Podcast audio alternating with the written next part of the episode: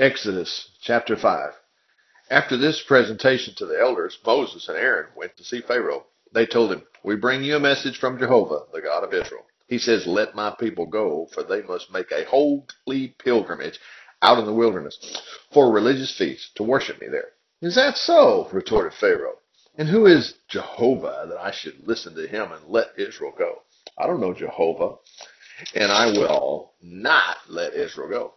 But Aaron and Moses persisted. The God of the Hebrews has met with us, they declared. We must take a three days trip into the wilderness and sacrifice there to, to Jehovah our God.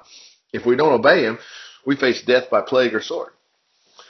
Who do you think you are? Pharaoh shouted, distracting the people from their work. Get back to your jobs. That same day, Pharaoh sent this order to the taskmasters and officers he had set over the people of Israel. Don't give the people any more straw from making bricks. However, don't reduce their production quotas by a single brick, for they obviously don't have enough to do, or else they wouldn't be talking about going into the wilderness and sacrificing to their God. Load them with work and make them sweat. That'll teach them to listen to Moses and Aaron's lies. So the tax, taskmasters and officers informed the people, Pharaoh has given orders to furnish you with no more straw. Go and find whatever, what, wherever you can but you must produce just as many bricks as before. So the people scattered everywhere to gather straw.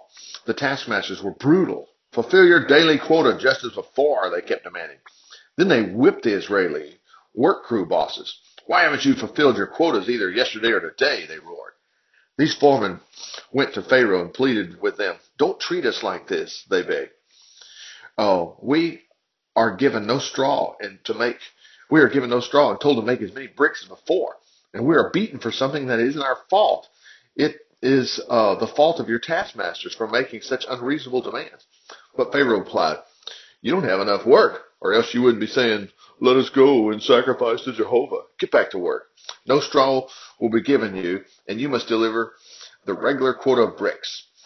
Then the foreman saw that they were indeed in a bad situation. When they met Moses and Aaron, waiting for them outside the palace as they came out from their meeting with Pharaoh. They swore at them. May God judge you for making a stink before Pharaoh and his people, they said, and for giving them an excuse to kill us.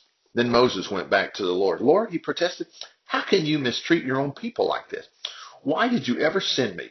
If you were going to do this to them, ever since I gave Pharaoh your message, he has only been more and more brutal to them, and you have not delivered them at all.